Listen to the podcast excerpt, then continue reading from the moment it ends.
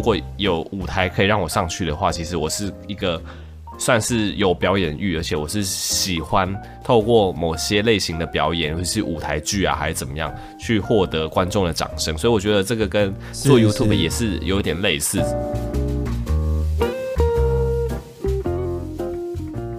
欢迎收听创作者说，我是 Kiss 研究生。我们这个节目哦，我不知道为什么忽然跟医生还蛮有缘分的。医生都很喜欢做创作者，好像也不是这么说哈。我们从前几个礼拜，上个月开始呢，陆陆续续的访问到呃，医生跑去当歌手的啦，然后医生跑去当日本布洛克的啦哈。那今天呢，我们也要来访问一个医生，但是他这个创作可能稍微大家比较能理解一点哦，因为他不是在唱歌，也不是在讲日本哪里好吃好玩哦，是真的在讲医生的东西哦，应该算是现在如果要谈医学知识露脸露最多的一位。他的 YouTube 频道呢，已经有将近六十万追踪，他也出了一本书哦，这本书呢在讲九十 percent 攸关性命的医学常识，没有人教。这个就是我们的苍兰哥哦，我们欢迎他。耶，嗨，大家好，研究生好。哎，我其实想要偷偷讲一下，因为其实我想你那个时候也是因为是不是二月那一篇文章，就是很多人看那篇文章是你写的没有错吧？就是你在那个哦，哦对，呃，我有写一篇文章。对对对对对，那个时候我也是那个时候才知道，就是研究生这个角色。对，然后还有这个粉钻，然后因为他分析了二月的那件事件，对，虽然说那个时候我是觉得有点有有点恐惧害怕，不过我还是把他的文章看完了，然后才知道有这么一号人物这样子。对，对啊，对啊，为什么要恐惧害怕？是要恐惧害怕什么？没有，这这蛮可怕的啊，因为我就值班值到一半，所以某件可怕的事情就发生了。这件事情其实那个时候还蛮惊悚的，就对了，因为这并并不是我预期中的事情。哦，真的吗？哇，你直接帮我破题，我们就现在聊这个好了，其他的东西可以慢慢聊，是 这样子吧？可以，可以，可以。对啊，因为我觉得是一件非常有趣的事情哦。我用“有趣”这个词，好像有点太伤害那个当事人本人。应该说，以前我们从来没有去想过，说就是在网络上面，大家对于同一件事情的看法可以这么的两极。对，要可以用专业的角度去看，也可以用非常不专业的角度去看，但是也是很多人在看这件事情哦。所以说，我当时我是想说啊，应该来好好的来想一下这件事情。那当然，最主要的原因是因为过年哦，就没事干啦，就待在家里面，真的是没有事情做，不像你还要去值班。所以就我自己对这件事情也是非常认真，这样子看了一下。对，到底发生了什么事情？这样子，所以你完全没有预期到会发生，对不对？哎，我们先跟观众朋友讲一下，我们在聊什么好了。我们在聊就是今年二月的时候呢，苍兰哥呢，算是你先发起的吗？不是你，对不对？发起哦，发起可能就是他首先先。拍了就是一部，他还在讲解他的书，我相信他是出于好意啦，就是他使用那本书的方法，然后让自己他可能自己身体觉得比较健康之类的，所以我想他本来就是出于好意跟大家分享这个方法，但是这个方法就是所谓的排石还是怎么样，其实以医学上角度而言是一个蛮荒谬的一件事情，对，所以我那个时候我可能。反正不经一事不长一智嘛，我那时候也没有想那么多啦，我只是单纯就是觉得说，我觉得人家是有一定影响力的人，那如果他是的看他的观众呢，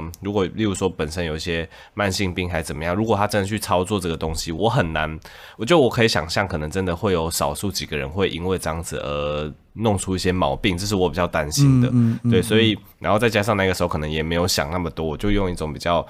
激烈，有一种戏剧性掺杂在里面的风格，拍了一部就是破解这个排石法的一个影片啦。所以我那个时候原本想说矫正视听还怎么样啊，就是因为过年那个时候他又拍了一部片反击，所以才有这件事情的发生啊。但我还是要讲一下，我以我现在的角度来看，我是的确觉得出来矫正视听是 OK，但可能也不用用到那么针对或用那么戏剧性张力，有点让当事人觉得有点。可能在嘲笑的一个方法啦，对对对，就我自己也是想了蛮多东西的这样子。哇，我现在在听当事人跟我描述艾丽莎莎事件的始末，哎，我 超感动的。我应该请我们的制作人看看有没有机会可以也请那个艾丽莎莎来跟我们聊聊这件事情。我觉得可以，应该是这么说。在网络上面创作来讲，我不知道苍狼哥，你那个时候你有想过说，哦，你用这样子的方式去介绍，会比较多人愿意去看吗？对，这其实也当然也是一个考量的点，因为我觉得对很多创作者来讲，我相信不管是什么取向的创作者，当然都会希望自己的创作被看到嘛。嗯、你不会有一个创作者希望创作一个东西，然后不希望别人看到。对，所以你在创作一个东西的过程中，你当然会想说。什么样的一个切入点啊？或者是什么像一个表演方式？姑且这么说好了，可以吸引比较多人看到这个东西。那那个时候刚好刚好那个时候那个 Uncle Roger 很红嘛，对，所以我那部拍摄手法有一点模仿那个 Uncle Roger 那种调调，就是就就那种角色特性的的那种感觉。所以一方面是因为我很喜欢 Uncle Roger，那一方面也是觉得这个表演方式可能大家会喜欢，大家都喜欢一些有娱乐性的方式，所以才会有那部作品那样子的表现方式这样子。了解了解了解，我其实我对这件事情的看法，我其实写蛮多了啦。我大部分的粉丝都跟我讲说，这是一篇看不完的文章，这样。因为我自己刚好从去年开始在学校教媒体创作，所以对这样子的事件我会特别有感触。那会特别有感触的最主要的原因，是因为呢，其实我有很多学生哦，在做创作的过程当中，都会问我一个问题，他会说。哎、这个老师，你又叫我花那么多时间去，一定要把每一个资讯都弄正确。但是 YouTube 上没人在做这件事啊，为什么我要特别做这件事情呢？只是因为我在修课，所以要做嘛。如果我不修课，我就可以不做这件事情了嘛。我就被问了这个问题，这样子。那其实这个问题我也想蛮久的哈。这个，因为应该说有一些人的背景不做功课可能会被骂，但有一些人的背景不做功课可能不会被骂。那其实，在十年前我开始看美国的 YouTube，其实大部分的人都是用生活体验在讲一些没有经过求证的事情，这样子。但是如果当这个媒体开始汇流，专业的人在上面做创作。那比较分享时事的人在这上面做创作，那我觉得这两群人迟早会有面临要打架的一天。当然不是真的打起来啦，当然就是说这个可能想法不太一样嘛，但是他们面临是同样的演算法嘛。对，所以在面临同样的演算法，但是你却又是一个完全不同的角度看这件事情的时候，感觉这个冲突好像会发生，会发生的那种感觉。结果没想到，就在我十二月、一月这学期结束之后，马上就发生了一个我觉得可能即将要发生的一个事件，所以。我觉得这算是一个在新媒体上面一个还蛮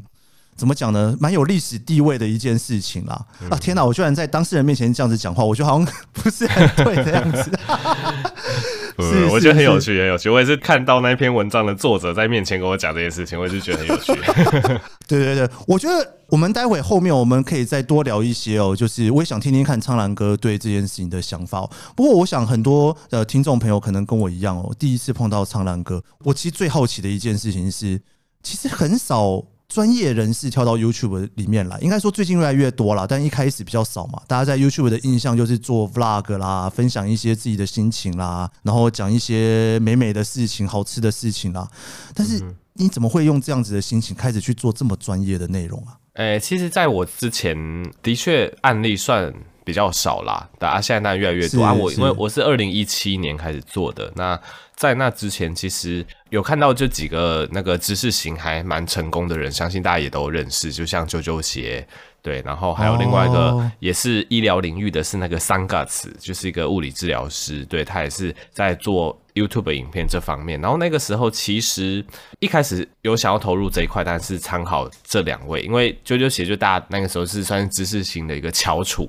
对，所以大家都知道，是是、欸、做知识型，其实你做的有趣，你做的那些东西是大家想听的，其实是会成功的。那我刚刚讲另外一个创作者三嘎子，那他是医学界去做，因为他是做物理治疗相关的医学知识，那他去做物理治疗这个。呃，对我来讲，它可能已经是一个更狭小的一个范畴了，但它其实也是做的有声有色这样子，所以应该是说，我那个时候看到这两位，在我眼中就已经算是还蛮成功踏入这个领域的人。然后我那个时候又，哦、而且我又很宅，我喜欢看这类影片，而且我自己也还对创作影片还蛮有兴趣的，所以当然你就是会有一个自己的兴趣当出发，然后又看到哎。诶这个就是别人走过的这条路，好像真的是可行，而且目前又没有什么医疗界的，好像大咖还是什么大的很创作者在做这个东西，就想说试试看。对，然后我觉得最重要的就是，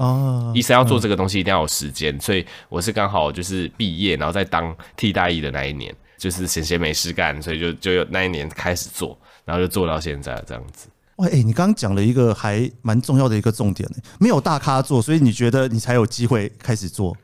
对，就是在这个领域，好像你还找不到一个，就是已经进入这，就我觉得会有那种先行者优势啊。当然，你你创作，你去投入一个东西的话，你当然是希望说，哎，你可以做起来嘛。就像刚刚讲，你要创作，你一定会希望被人看到这样子。所以那个时候就觉得，哎，医疗界其实很多名人，但就像你刚刚讲的，那些名人很多是在 Facebook 粉专，对，追踪者很多。或者是他写部落格有很多人看，或者是那时候有到现在也是蛮红的，他觉得他是图文作家，医疗的图文作家，哎、欸，追踪者也很多，但是就是唯独在影片创作这一块，其实是非常非常少人踏入的，在二零一七年那时候，是是。对，所以其实也是有稍微想过这些东西，然后又看到哎、欸，就是有相关产业的人哎、欸、是成功的，所以想说那不然来尝试看看这样子。哎、欸，可是我还蛮好奇的，因为你在 Facebook 上面有分享嘛，然后你有做影片，也有做 Podcast，你觉得你的读者、听众或者是观众们在不同的平台上面会很不一样吗？老实说，我不会觉得到很不一样，但是当然就是始终，我必须说这么讲，始终程度会有差。对对，就是因为 YouTube 毕竟是一个最开放的，就是它有它的演算法，对，然后它有它的是是它的那个推波之类的，所以其实 YouTube 是。最广泛的，然后可能大家路过订阅一下，他也不一定会看你的影片，对，所以它是最 open。但是你真的会去，例如说去追踪你的 Instagram，然后真的去听你的 Podcast，或是甚至是去看我的那个付费平台方格子的文章，我觉得都是一群他们更对专业知识或是对我这个人是更有兴趣的人。所以你觉得把这几个东西做一个集合，我觉得可能会在同一个大圈圈里面，但可能就是。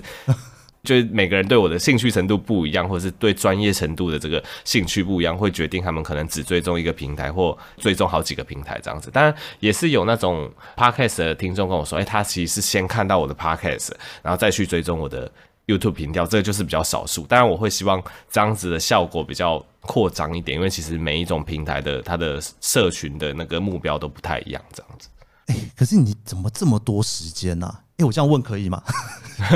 就是你这个等于所有的全部的领域你都要包下来嘞，这个是包山包海的概念嘞。对，其实我也有在思考说，就是这样做到底值不值得或怎么样啊？因为一开始就是单做 YouTube 嘛，嗯、那后来是因为 Podcast 是去年七八月那个时候红起来，是。然后我那个时候会投入 Podcast 的其中一个原因是，我觉得它对于拍影片。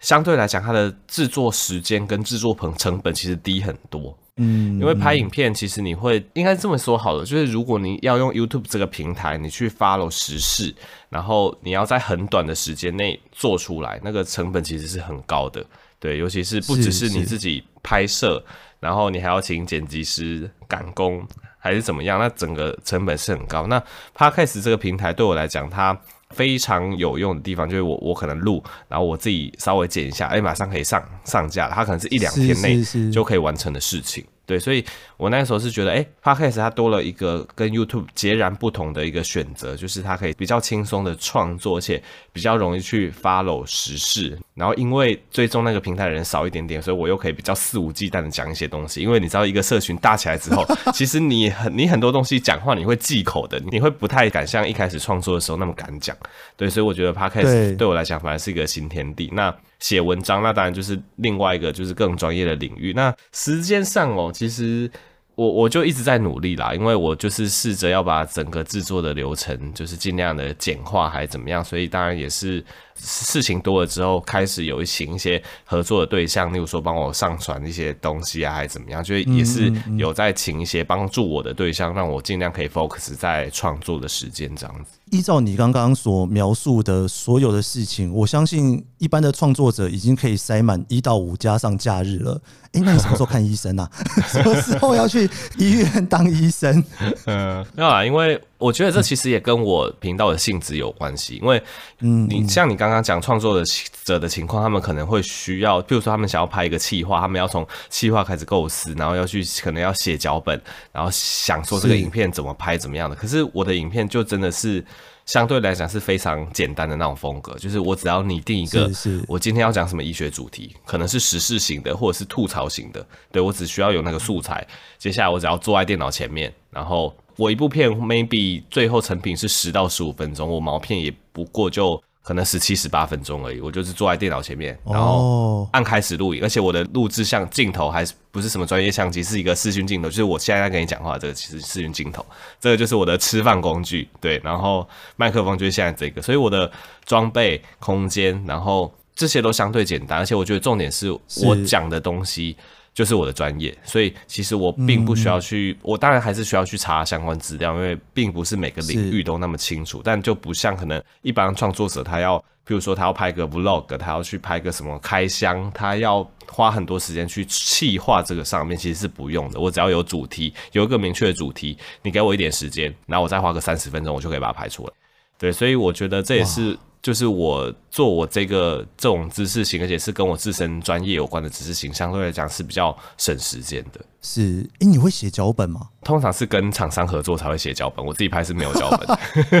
对，我自己拍就真的就是只会在脑海中 run 过一下，就是可能等一下讲的重点是什么，然后就会开始拍。是是。所以你在那个讲讲话讲到一半，忽然从后面拿出叶配东西来的时候，那一集就是有脚本的。对，就是有想过啊，没有，那那那个其那那其实没有没有脚本，因为那一集因为我跟他们算长期合作，我也不用跟他们什么。过稿啊，什么审核都不用，所以那集是单纯就是我可以夜配，我也可以不要夜配。我只觉得，既然你要骂我夜配了，那我就夜配给你看，让你觉得我真的有在夜配好了。然后，所以就是大概知道这一集是这样子的拍摄模式，所以是没有脚本，但基本上就是直接给他讲完这样子。但我觉得你非常应该说松吗？说松好像不是很好，应该是说还蛮轻松面对这些事情的。因为我自己在做 YouTube 的时候，我自己是放弃的状态啦，就是越做越痛苦，越做越痛苦，就是完全无法从里面享受到任何一丁点的乐趣。为什么？为什么？是因为会被会攻击还是？已经不是流量或者是被攻击的问题了，都不是那些问题，而是我看到一个镜头这样子盯着他，我就觉得全身难受。哦，我了解。对，就有一种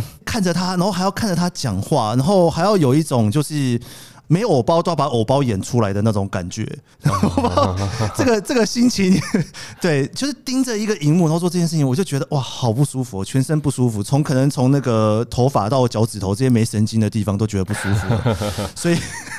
的确有些人拍摄的时候会就是可能。呃，我觉得每个创作者可能拍摄初期一定会遇到这种不习惯的状况。可是如果说，因为我觉得这个可能还是跟一个人的可能是表演欲吗，还是他想要展现给别人的那种欲望，还是有关系啦。对，因为我自己是，对对，我自己习惯镜头之后，其实我会觉得说，其实因为我从高中、大学，我其实就是有一个，如果有舞台可以让我上去的话，其实我是一个。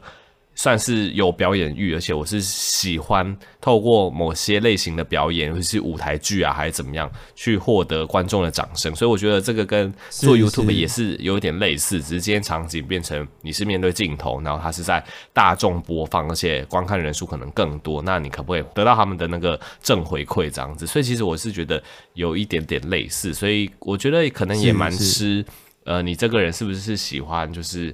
有这种那种表演的感觉啊，因为其实你创作多少也是就是表演一个东西给观众看，然后想要得到他们的认同吧。我是自己有这种感觉，这样。对，真的，我觉得喜不喜欢在荧幕面前这个蛮重要的哈。嗯，我之前我也有学生在做 YouTube 的过程当中，就一开始觉得自己是一个超级表演欲强的人，他就跟你讲说：“我跟你讲，所有的之夜我一定都要上去，就 一定要参加的那一种。”对，但是镜头一下去之后，开始五分钟之后，他就觉得说：“天哪，我已经 NG 五十次了，我真的要把它录完嘛？” 就好像。又是一个完全不一样的挑战哦。嗯，怎么讲？就你刚刚讲到那个松，我觉得也也是合理的，因为我觉得每个人对自己的要求不一样。那如果你真的要录这种 YouTube，然后你要把自己要求的很严格，就是说什么呃，要尽量不卡词，然后要录得多完美，然后要剪辑起来多成品多好，我是觉得有难度啦。我我自己是真的就比较。不会在乎这么多，就是我有些影片录完就觉得啊，这很明显这边断点断的不好，或者这边应该要加个笑点之类，可以我就会觉得啊，那就下一步再努力就好了吧。所以有些人可能会看到这个就觉得不行，我要重录之类的。但我觉得我可能一方面是我个性的问题，那二方面就是 YouTube 也不是我一个主要吃饭的工具，所以今天就算我没有把它百分之百做到最好，我觉得这个对我来讲是一个轻松向娱乐向教育向的东西，所以我不用。把它变成就很像我的做一个置业，然后要很战战兢兢的把它做到完美。其实我觉得各种因素都是会有影响。是哇，刚刚苍兰哥讲到一个很重要的重点哦，就是 YouTube 不是拿来吃饭的工具哦。这个其实我们在前面好几集都有很多创作者跟我们聊到这一块。不过我们稍微休息一下，我们下一段节目呢，我们再请苍兰哥跟我们分享更多他的创作故事以及这些故事背后的故事。我们休息一下。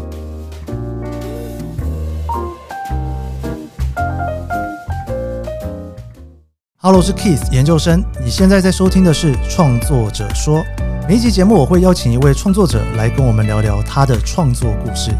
我们邀请过畅销作家、导演、编剧，也邀请了创作歌手、布洛克、YouTuber、Podcaster 来一起讨论对于创作的想法。你可以在 Apple Podcast、Spotify 收听，也可以追踪研究生脸书专业。我会分享每一集节目录音后的心得。也可以留言告诉我你的想法。创作者说，每周四上线，欢迎你跟我一起探索这些故事背后的创作故事。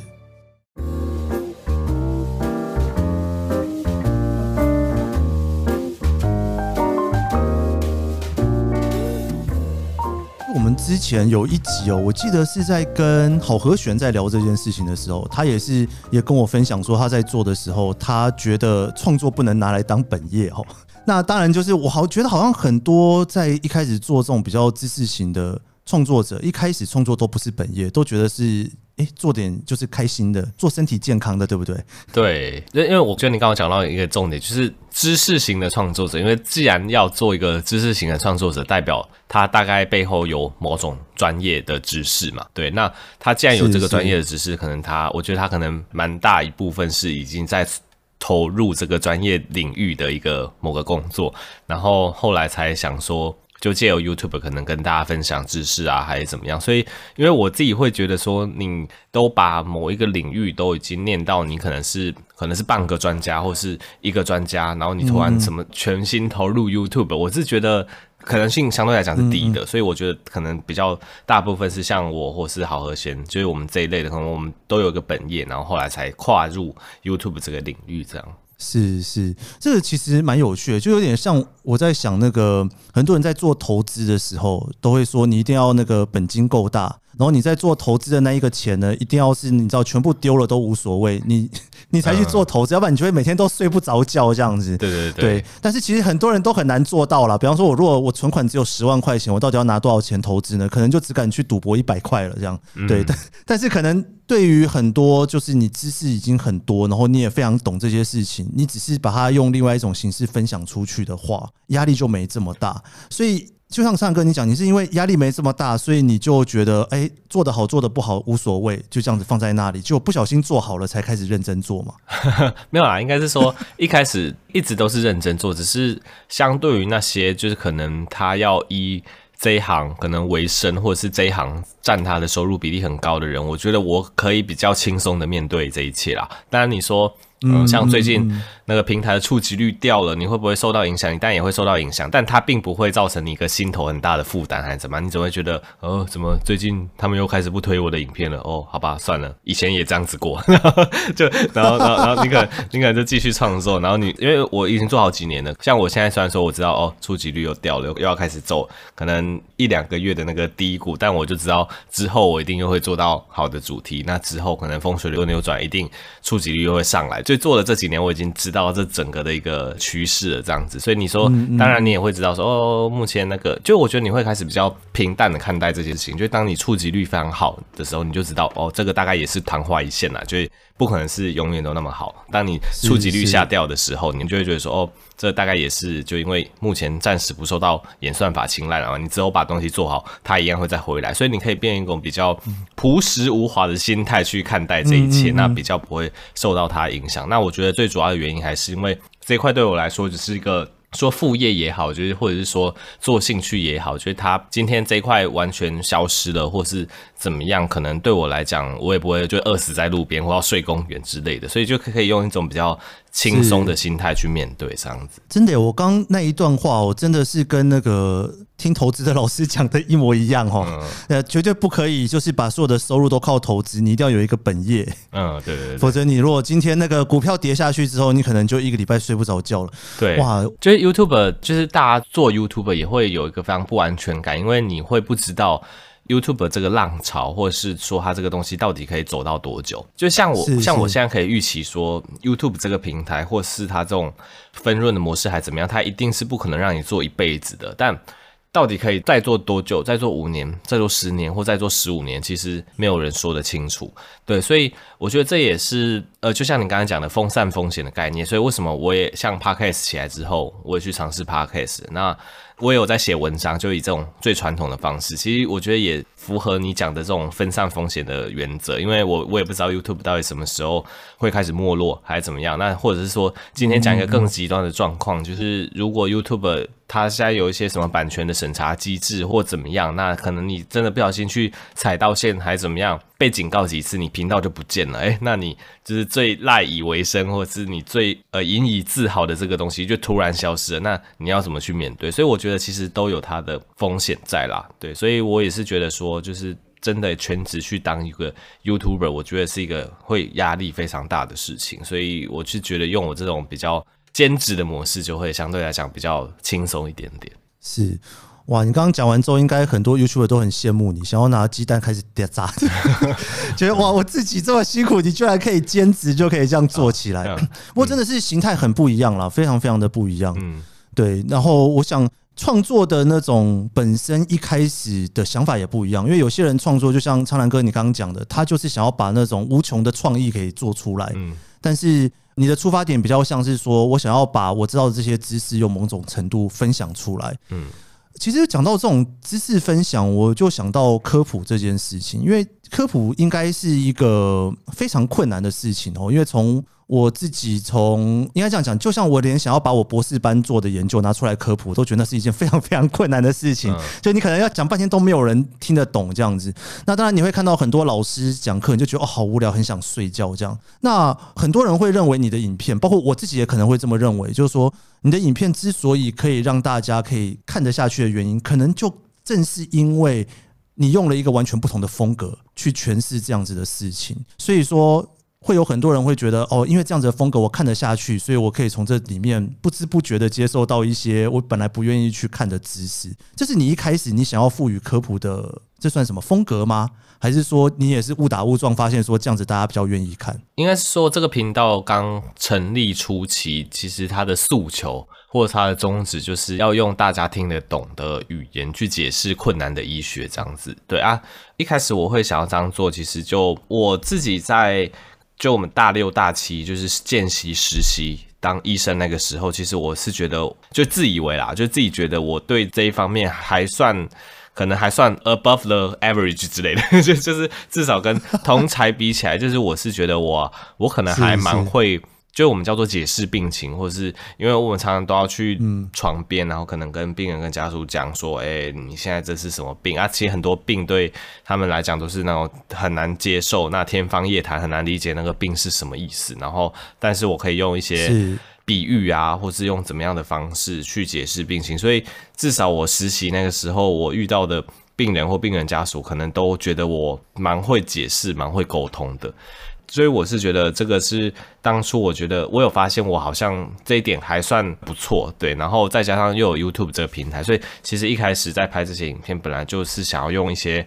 白话大家可以听得懂的方式来解释一些可能你没有听过的医学的知识，这样子。不过说到比较白话、比较科普的，应该说比较简单的语言来解释，这其实也是有等级之分的啦。嗯，因为像我常常听那个林世璧的 Clubhouse，那他也是号称他都是用很非常就是白话的方式去解释。不过即便如此，我也是常常听不太懂，就觉得说，诶，他的那个白话可能是那个对医生来讲的白话，不见得是对于菜市场的阿妈来讲的白话这样。但是，所以你在做 YouTube，你应该也会设定一下，说你的这个白话的目标是给高中生、给国中生。还是说给大学生？你有想过这件事情？呃，应该是说我会去思考说这样的资讯界，因为当然林氏璧实在是很专业的一个前感染科医师嘛，那他去讲这些这些免疫调节怎么样？我觉得这本来就是他的专业领域，所以他的专业领域即使他比较白话了，我觉得对一般民众来讲可能也会有一点困难这样子。所以我自己在资讯就是在呈现这一块，其实我会去思考说。这个东西民众知道到底会不会对他有帮助？对，因为其实很，我我是觉得很多专业的东西我们知道就好。那民众想要是知道的，跟就可能最专业在是这个圈。那民众原本的知识可能在这个圈，那我可能会觉得就只有少数重叠的部分是他们需要知道一些对他们生活有益处的。对，譬如说。某一个疾病要怎么预防，我可能就很白话的讲给他们听。但是这个疾病它到底，嗯嗯，它背后的用药或者它它的一个些些生理机转讲了，当然也可以讲得出来，但大家可能就没有那么兴趣，而且就是会有点太困难。所以其实我会去设定说。哪些资讯观众听了会觉得有兴趣？那它算是专业领域，但是相对来讲又是比较轻松，而且又是对他们有用的。对，就我不知道你大概 catch 得到我抓的那个点，这样不好抓。对对对，对，对，你刚刚讲到“机转”两个字的时候，我瞬间脑中放空了大概两秒钟。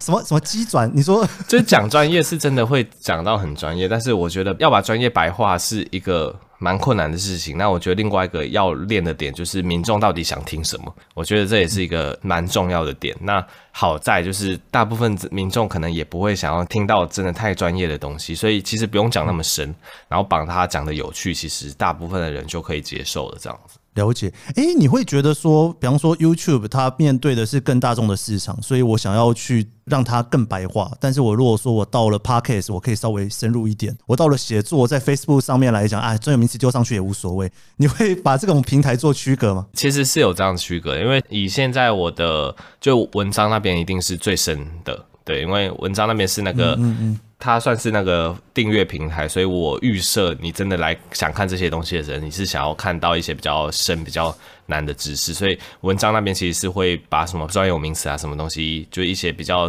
机转部分的东西，我都会附上去。然后，Podcast 跟 YouTube 我倒觉得是没有什么深度上的区分，是。取材上的一些区分啦，对，所以如果真的是深深度的话，是真的写文章会比较深。那因为不管是 Podcast 还是 YouTube，都是声音的方式，对，所以这种方式的话，我都是抓那种比较浅显的，但是那个取材的一个广度会不太一样。YouTube 通常就是针对一个主题去发挥，然后 Podcast 就在讲说最近的一些。新闻事件跟我最近发生什么事情，然后，然后，然后怎么样？所以会会不太一样。我非常喜欢你那个 YouTube 里面的那个工作细胞系列，那个我应该去年在 在你跟艾丽莎莎还没有吵架之前，我就有看过的一个系列的影片。然后我非常喜欢那一个系列影片的地方，是因为工作细胞本身已经是一个非常科普的漫画，算动画嘛，漫画动画。对，然后它已经号称很科普了，结果你又把它当做是一个其实大家看不懂的东西，然后再去科普化它一次。我就觉得哇，这个实在是太有趣了。就是科普的东西本身科普的还不够，你还要再去科普第二次，大家才看得懂原本科普的那一个作品。这样，这个算是什么？这个算是创作的再解析吗？对，应该类似吧。因为我那那个时候也是大家推荐我去看这一部动画，对，然后看了就觉得很有趣啦。就是因为我那个时候是觉得里面的一些小巧思，可能是那个就是医学相关背景的人，你才。知道这个巧思什么？就像很多那种电影的影评嘛，就是电影就已经是一个娱乐东西，他也会去解析电影，所以我觉得有点类似这样子的感觉。像可能他就把那个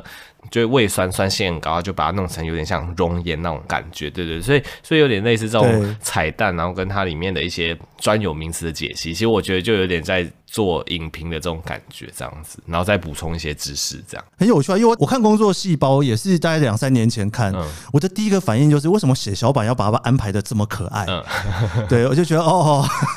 对，然后里面的那种角色，我人生当中第一次听到 T 细胞这三个字，也是。就是从哦这个工作细胞，然后从你的影片里面才觉得哦，原来 T 细胞到底是这么一回事。嗯，你反而看漫画还不见得看得懂这样子。哦，对，因为漫画毕竟它不太可能就是做非常学术嘛，就没有人会看，所以他们他一样也要抓一个那个 cut point 去去抓的，时候可能就是不能演的太难这样子，所以很多可能比较深的东西他就不会太去解释这样。是是是，不过从去年开始，因为疫情的关系哦，所以在台湾。我觉得啦，就是医学常识啦，或者是科普，算是慢慢，也不能说是慢慢，很快的受到很多人的重视。嗯，越来越多人想要去知道这些事情啦。以前可能你去医院打个疫苗，你就觉得说哦，好烦，很痛啊，回去啊敷一下就结束了。这个你对于疫苗的想象大概就这样子了吧？比方说卡介苗打下去，这个检查完之后不够，可能要再打第二针。嗯，对对。那如果说 OK 的话，就不用打，就觉得哦很开心。那个哈，你看那个同学要打第二针，痛个要死，我不用再打了。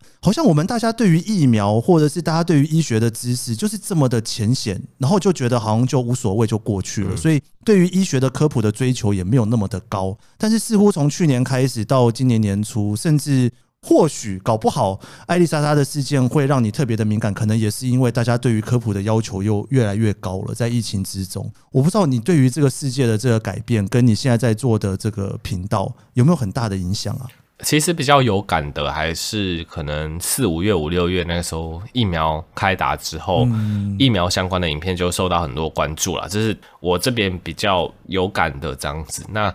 我单纯觉得这次就是一个目前的时事引发的一个浪潮，对，我不会觉得说它是永远的，就是我相信如果之后这个新冠肺炎流感化之后，然后它不再具备什么威胁性，可能大部分人也打过疫苗不会重症，在那种状况下，我相信大家又会开始不想理会这一块的东西，对，就是我单我单纯觉得就是就是在风头上，然后因为这个东西跟你的性命相关，那也跟。很多政治跟你很多生活扯上关系，所以它的关注度非常的大，所以导致大家会想要来看。所以我我单纯觉得就是一个时事造成目前大家关注度留还停留在这边。那以后这一波疫情校区还怎么样？其实我觉得大家的注意力又会去转移到别的地方了。那到底会不会因为？这一次的疫情就导致，呃，这个目前台湾的人口往后好几十年都对医疗议题非常有兴趣，我是觉得不会啦，对对对，所以 我单纯觉得就是一个一个时事的关系这样子。乐观一点嘛，反正大家都知道一点了，就会想要知道更多，还是其实还好。我觉得大家知道有我这个平台，然后然后你对某些医疗的新闻有兴趣，再回来看就好了。是是，因为我们今天在最一开始哦，那个苍兰哥就马上跟我切入了一个爱丽莎莎的事情哦。其实我一开始我我一直在想说，我真的要问嘛？我觉得会不会那个苍兰哥都不太好意思，或者是觉得啊过太久了不想聊了哦。但是既然你都提到了，我也想。问一个，我真的是蛮好奇的，因为这个事件就像你刚刚说的，一开始你也觉得是误打误撞啊，你也没有想到那么多。我的确我是认为大家应该都没想那么多啦，因为可能我自己比较接触这比较多，因为我自己的专业，我从博士论文就是做脸书演算法的，那后来就是一直都在看这种美国的演算法啦，就是它等于是我的另外一套专业这样子。所以我会特别看透这件事情，觉得说啊，这个东西感觉会有冲突，然后这里面好像有一些东西不太一样。但是其实我蛮相信创作者本人并不是那么的清楚自己在这个浪的哪一个地方的。所以不小心碰到冲突，或者是说不小心做出一个东西来，哎，怎么会流量这么好？怎么会流量那么差？那个都是要那个浪几波之后才会慢慢感受出来的。那我不知道苍蓝鸽。在可能今年的一月、二月，就是发生了一个比较大的冲突，有一个浪出现之后，其实到现在也半年了，也蛮久了，就是感觉是一个沉淀很久的状态哦。嗯，我不知道在那个之后，你在创作上面是不是会有一些东西让你觉得可能是比较正面的，就是说，哎，好像这样也可以，或者是比较负面的，觉得说啊，我要小心一点。你有在这里面产生一些变化吗？呃，其实还是有啊，因为老实说，就是莎莎那件事件后来。其实还是对我造成蛮大困扰的啦，就是我不太确定你有没有 follow 到后续，就是有一个号称就是他的。粉丝，我觉得不一定是啦，但总之就是一个检举事件这样子，就是针对我在台大医院的身份对我做检举啊。当然最后没有什么事情，就但这这个就像你被告了之后，你要跑法院，然后你要请律师，那种那种感觉就是会有一些冗长的行政事情。那在医院又很忙，所以老实说，有一段时间我是蛮不爽我被检举这件事情的，就是我觉得就是一个子虚乌有的事件，然后然后竟然有这个这么一个检举，然后害我就是啊，总之就可能看病人时间。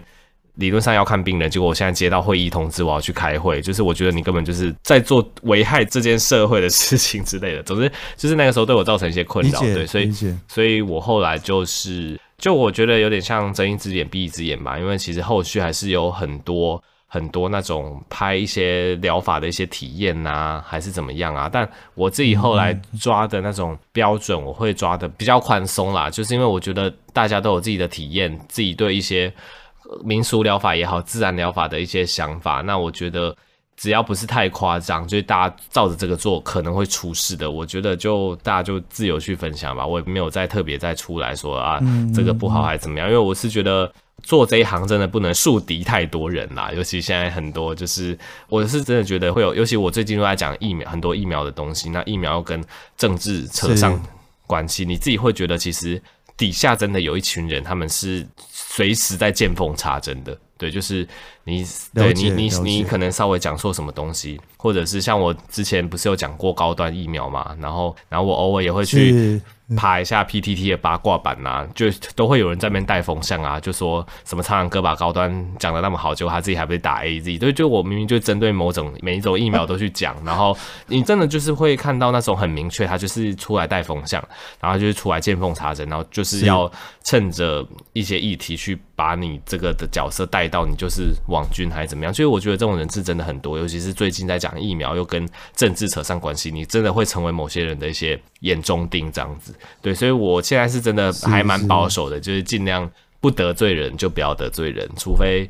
真的太夸张，或者是除非有人真的主动来攻击我，那我只好就是夜配回去的 那种感觉。对对对对对对，所以我现在就是尽量还是 focus 在我自己可能我自己抓到的一些题材，就比较不会再去针对一些创作者的部分去做一些回应这样子，对。就还是会有影响吧。其实简单来说，就是有影响到这样子。是是，其实因为这其实蛮有趣的，因为媒体的效应啊，或者是新闻效应，这个它其实是另外一门专业啦，在一个比较。传统像我在新闻所，他们就是在讨论这样子的事情，这样子。但是其实创作本身是很单纯的，就你创作出来一个东西，如果你没有打算要给人家看的话，它可能单纯到不行。对。但是如果这个创作你一定是想要给人家看嘛，所以等于你就会运用到媒体进来。对。那当你开始使用了媒体，其实自媒体也是媒体，YouTube 也是一个媒体。媒体给你好处，媒体所带来的负面的效益，其实慢慢的也会开始。体会到，那这些东西可能一直都在啦，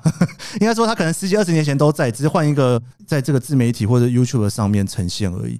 不过的确是很多人很不喜欢哦。我知道我身边有一些朋友的确是在做创作，做到他开始了解媒体给他的好处的时候，觉得很爽。嗯，开始了解媒体给他的坏处的时候，就觉得哦天哪，这个真的要做下去。嗯，对啊，真的是啊，就是水能载舟，亦能覆舟嘛。就是那个时候。二月莎莎事件出来的时候，媒体不是也把我捧很高嘛？然后后来检举事件出来之后，也有几家特定的媒体就是就是也会下标说什么苍蓝鸽惨了，然后什么然后什么东西之类的。我觉得他们其实就是要一个热度啦，就有什么热度就往那边去写，往那边去弄。那 even 就是这件事情，他可能觉得他他不是真的，或者是他最后。觉得这件事情也不成立，嗯、但新闻就已经在那边了，所以之后大家搜寻你的关键字，可能都会看到这个东西，这样子。对，是。哎、欸，你后来有见过莎莎本人吗？呃，没有。也没有联系过，就是那个时候有一些信件上面的联系啦。对、哦、对，不过后来就后来就事情比较过去之后，就我们就是继续自己的创作，就比较没有实体上的联系这样。了解，对，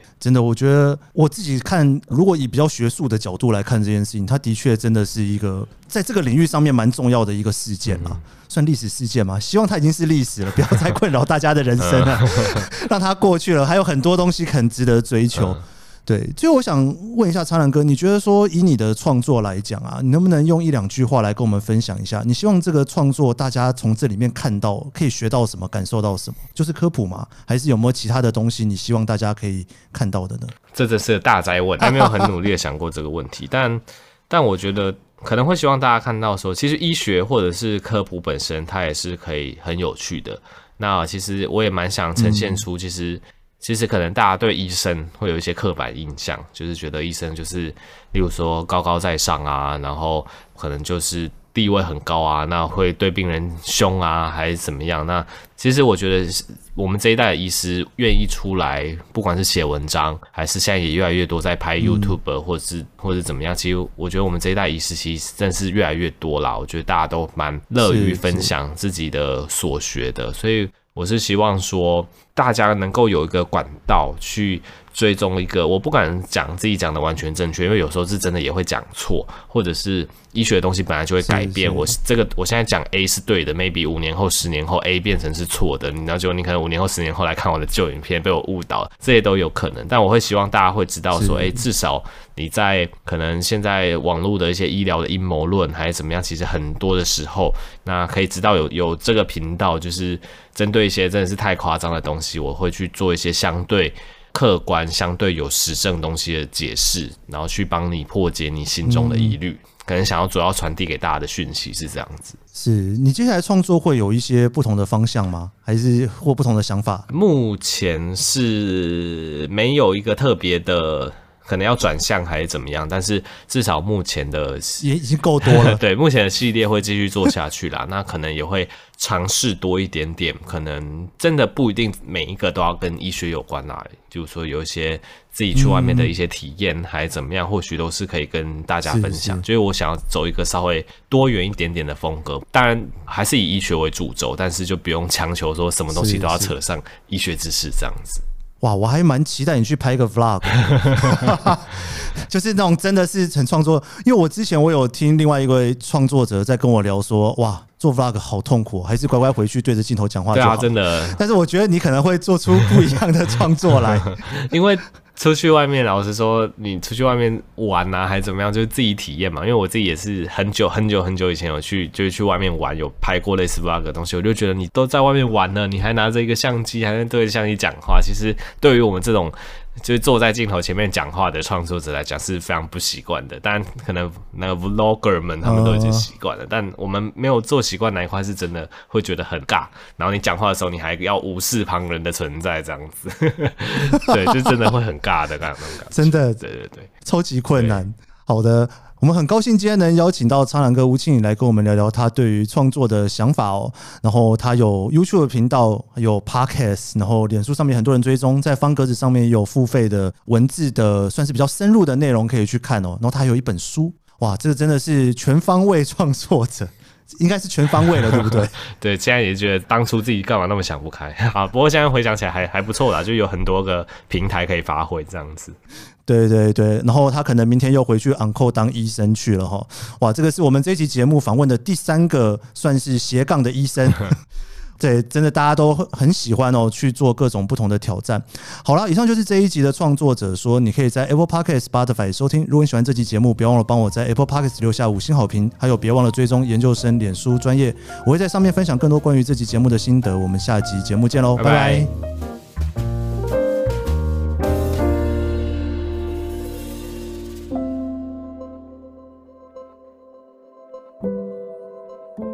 苍兰哥说，他在做创作的时候，有一个非常重要的事情，就是他很喜欢表演。以前在舞台上面表演也很开心，现在在镜头前面表演，对他来讲是一件非常快乐的事情。这其实还蛮有趣的哦，因为有的时候我听到一些创作者，他会说啊，我只适合做文字，或者我只适合做 podcast，因为我不太喜欢面对镜头。那当然也会碰到一些创作者说，他在面对镜头的时候可以很自然，但是一个人呢，在写文字的时候呢，就觉得好像不是自己哦。不同的创作形式有不同的受众，有的时候我们在决定创作的格式的时候，我们可能会因为受众的不同，比方说年轻人，我就做影片，或者是我的目标族群可能年纪比较大的人，我可能就会做图片或者是文字。但往往有些创作者会忘记了，其实最重要的是你喜欢以哪一种形式去呈现你的创作。